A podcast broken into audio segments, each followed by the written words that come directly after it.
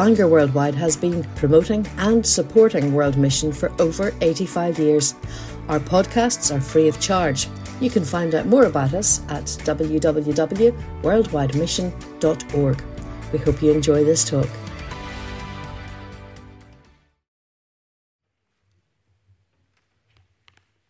Thank you very much, David, and thank you so, so very much this evening to know that I'm amongst people who love our country.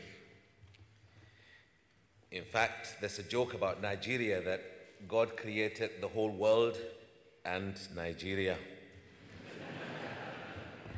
we are um, an interesting country. Um, 160 million plus people, um, a very, very rich nation. Anything on earth is available in Nigeria, and yet it's one of the poorest in the world. But things can change. And I believe that if you listen carefully to Jean and to Sid, that is the whole essence, that is the heartbeat of the matter. That the gospel has the capacity to change anything, to bring an eternal change, as it were. And I do not know of anything that can substitute to the eternal joy of leading people to Christ. No title, no bishop title, no academic qualification, nothing can substitute for that. And that is a good business because whoever you invest in with the gospel, you can be sure of one thing that person will end up in eternity at the feet of Jesus. Praise the Lord. And as we look at Nigeria and Africa, I want to say too that love begets love. We love you. And believe me, we do. We pray for you. When we hear of how in Europe people are turning away from the gospel, it aches our hearts.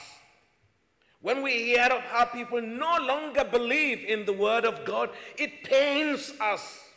It grieves us to know that children are getting lost when in Nigeria, children are turning to Jesus, and our problem is how to teach them and to get them grounded in the faith. And I have said to my church and to the folks that I lead, I said, let's not look at our problems, let's look at investing backwards. And in my synod this year, we were looking at handing over the baton because some young people came to Nigeria in 1907 in the north of Nigeria, and they grabbed some young children that were otherwise pagans and would have died in the wilderness without health, medicine, or education. Gave them the gospel. Those were our parents, and some of them our grandparents. They handed it to us. And here am I now standing, coming back to Europe and giving the gospel. So we must give the children, Nigerian children, the gospel so that they can come back to your children and grandchildren and give them the gospel. Brothers and sisters, we have a gospel that has not lost its potency in mission.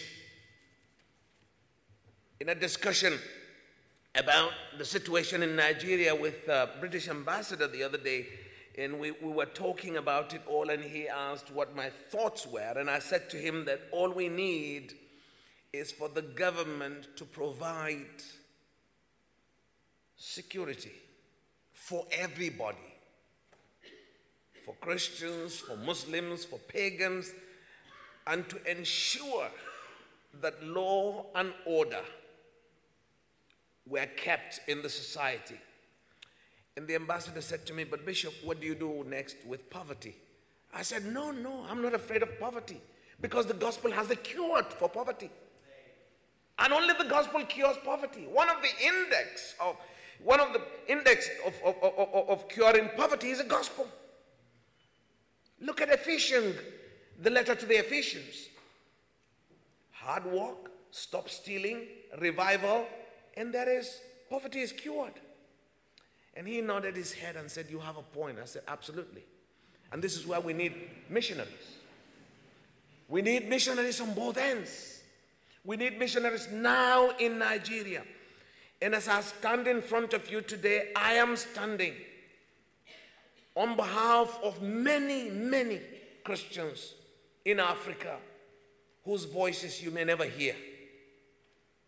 I'm standing on behalf of many who have suffered or who are still suffering for the gospel. I remember discussing with a couple of friends. I was leading a retreat for the bishops in Sudan, and I was asking late Bishop Seme Solomona, who traveled for 17 years from Sudan and ended up in the northern part of Uganda. And I said, Brother, how did you survive these 17 years? Don't your women give birth? He said, They do. What about snakes? He said, Jesus heals. How do you manage? He said, God looks after us in the wilderness. I speak on their behalf. I speak on behalf of Christians who have lost everything, literally, in some parts of northern Nigeria, and particularly in my own ecclesiastical province.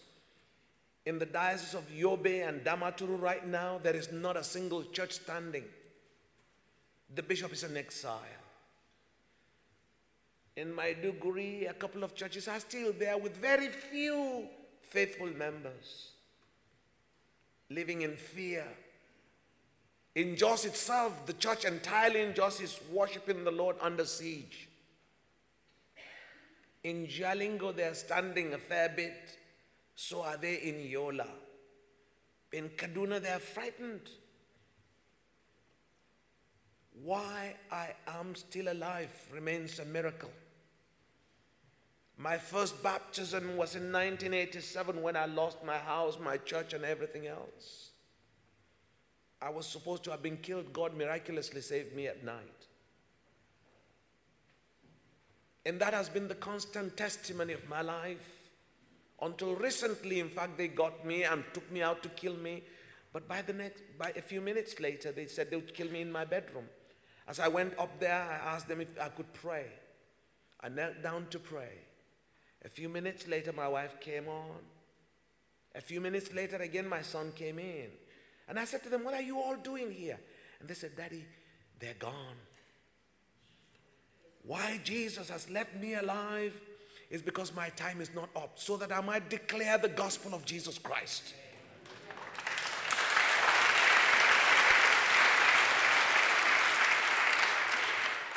So while this life lasts, all that matters, brothers and sisters, is the gospel.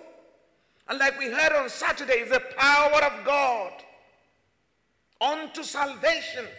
Whoever believes, it's not about me, it's not about my ability to talk, it's not about who I am or how qualified I am, but it's just merely sharing the gospel of Jesus Christ in the power of the Holy Spirit.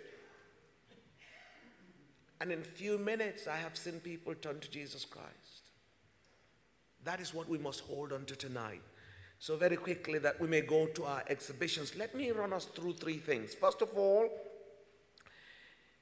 witness is critical. But secondly, within our context, growth is evident. And finally, the mission. Let me begin with the witness. Because all that you see on the screens of the television and media all the time about Nigeria is you look at when there is a bomb, and the stories of poverty, of HIV and AIDS, all the sad faces all the time. I was particularly unhappy one of the times when Nigeria even defeated the world in soccer. That was not mentioned in any of the Western media. But as soon as there is something horrible, that is what they show. And in fact, only yesterday I tried to flip any of the channels to see how our girls were doing in the World Soccer Championship. Nobody mentioned that. And yet the girls defeated Japan and they are top on their lead, on their section in Nigeria. But you see, my point is this that when you look at all of these horrible stories in Africa, I see something different. The world was not any different when the gospel was birthed. Among the Jewish community, after the resurrection of Jesus Christ, They were colonized. They lost their freedom. They didn't have any much rights. But the gospel in Acts chapter 4, we heard, had turned the world upside down in just a matter of weeks. The gospel. And so it would seem to me that in the middle of all of the liabilities of humanity, in it is God's opportunity to create a story. If you are waiting for things to go well before you start mission, you will never.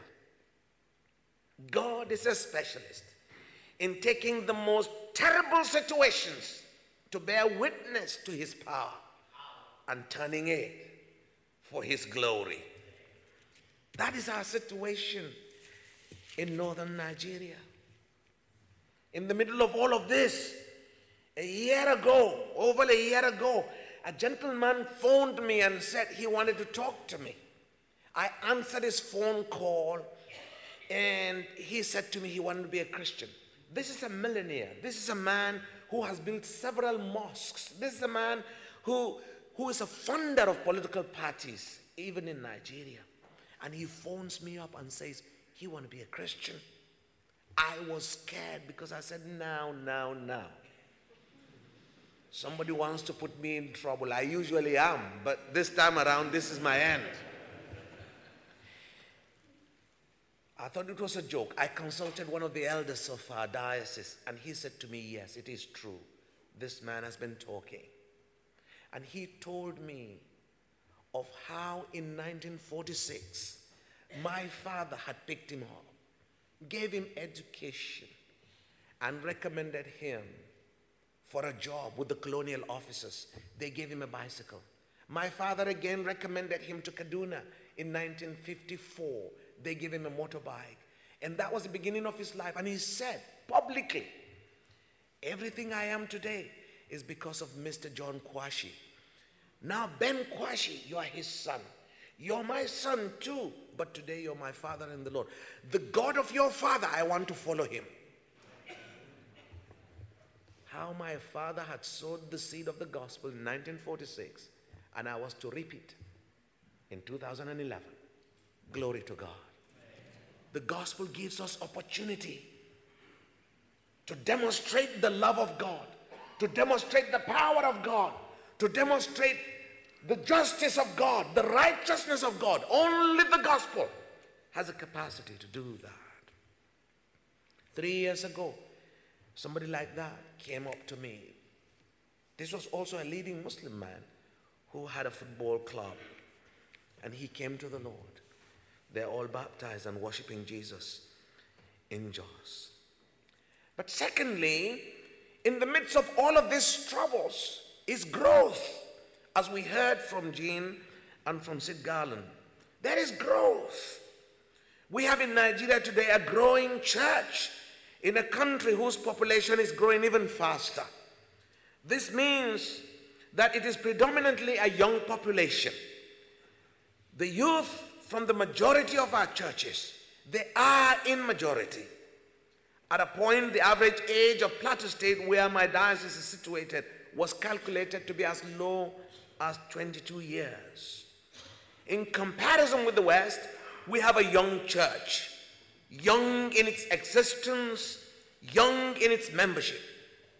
We have a church which in parts of the country is persecuted, suffering, and not free to build structures or even buy land. We have a church which is facing the growth and incursion of militant Islam. We have a church which is struggling with poverty, which is struggling with societal corruption and political uncertainties. We have a church which is still struggling with inherited colonial mindsets concerning power, ability, and trust. We have a church which draws its membership from very many different tribes and racial groups, many of which have fought each other before in the past and now have come to learn to live together and grow together as a people of God. But above all, we have a church where faith is vital. And the real and motivating power behind life is worship. It is a faith worth living for and a faith worth dying for. And thousands have so died. The very possibility of persecution makes a difference and lessens complacency. Please do not think that we have all the answers to every single church problems. No. Rather, we just ourselves are surprised at how God is keeping the church alive and kicking. The vision is beginning to fade away in some places. And that situation needs to be rectified before they fall into the sleep of death. And therefore, mission degenerates into maintenance. But overall, there is a fire, a passion which is burning. And we must fan that fire until it catches light over the country and over all the world. One of the characteristics of Nigerians is that they travel. In fact, it is widely believed that wherever you go and you don't find Nigerians, don't stay there. I was myself shocked at a conference where I met a Nigerian who had come from Yukon. And I wondered what he was doing in Yukon. I mean, this is where ice all over in Canada. But Nigerian is there in Yukon with his family. It's amazing. So, whatever investment of the gospel there is in Nigeria invested is going to go places. In fact, the Bishop of Singapore, the retiring bishop, told me a story of how he sent his archdeacon to China, where they have an, a growing youth church in Beijing, the university. And his archdeacon went there to strengthen the fellowship and when he went, he saw a black African leading a Bible study and was leading it in Mandarin. After the service, he talked with this uh, gentleman and found out that the Bible study leader was a Nigerian. So, investing in Nigeria is investing in the world, inevitably. I think God has so created Nigeria that way and the opportunities are great. Finally, missions. The burning concern for missions is at the heart of what it means for us to be Christians, of whatever denomination. When we lose the heart of mission, we lose what it means to be a Christian. We are therefore training and sending missionaries further and further afield.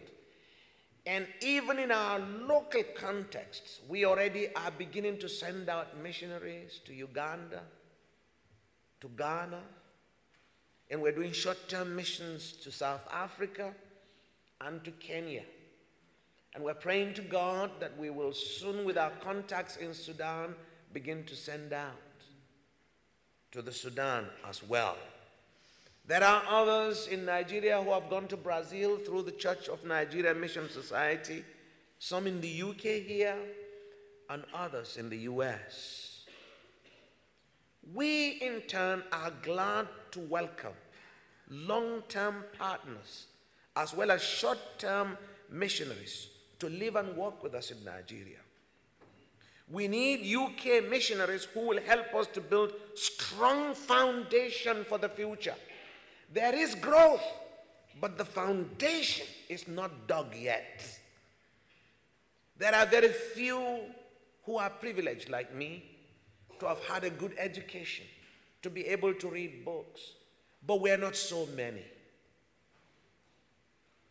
A majority are still within a certain level, and the depth of how to search scripture, to, to, to search out and do a biblical exposition that will last over a longer period of time are not many.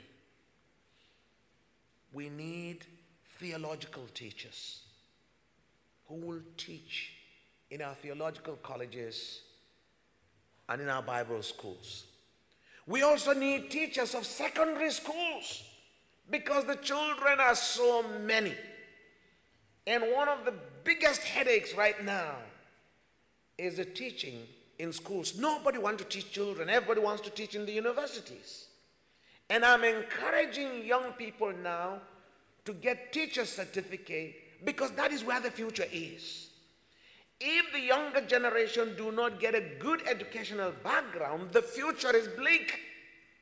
We need mission teachers at that level. We also need those who have knowledge of agriculture. Nigeria is, the land is very fertile everywhere, everywhere, particularly Jos, where we grow just potatoes. Not Irish potatoes, although they are similar. Some Irish persons came to Jos and tried Irish potato, and it worked. And today, we supply all Nigeria Irish potatoes. Well, Jos potatoes. As a matter of, jo- as a matter of fact, Jos is so blessed in its fertility on the ground that even if you bring an Irish person and plant him there, he will grow. It's a wonderful ground, wonderful ground. Sugar cane grows there, strawberries, flowers. It's just a wonderful. We are 5,000 feet above sea level, and we're so blessed in Jos. But we don't know how to harness the ground yet. We don't yet know how to harness the ground for bigger yields and how to store the produce. So the church needs agriculturists, but the church needs compassionate health workers too. Because of the large population and because of the other fetish beliefs that has gone with certain illnesses, not many people want to touch certain diseases. My wife shocked me a few years back. I wasn't at home and I phoned her and she said she has some children in the house. And I said, What, what children? She said, No, no, they were abandoned and she took them. And I asked, What? Who abandoned them? She said, Well, they, are, they have HIV and AIDS. And I said, In my house. she said, Yes. She began with eight. I was scared.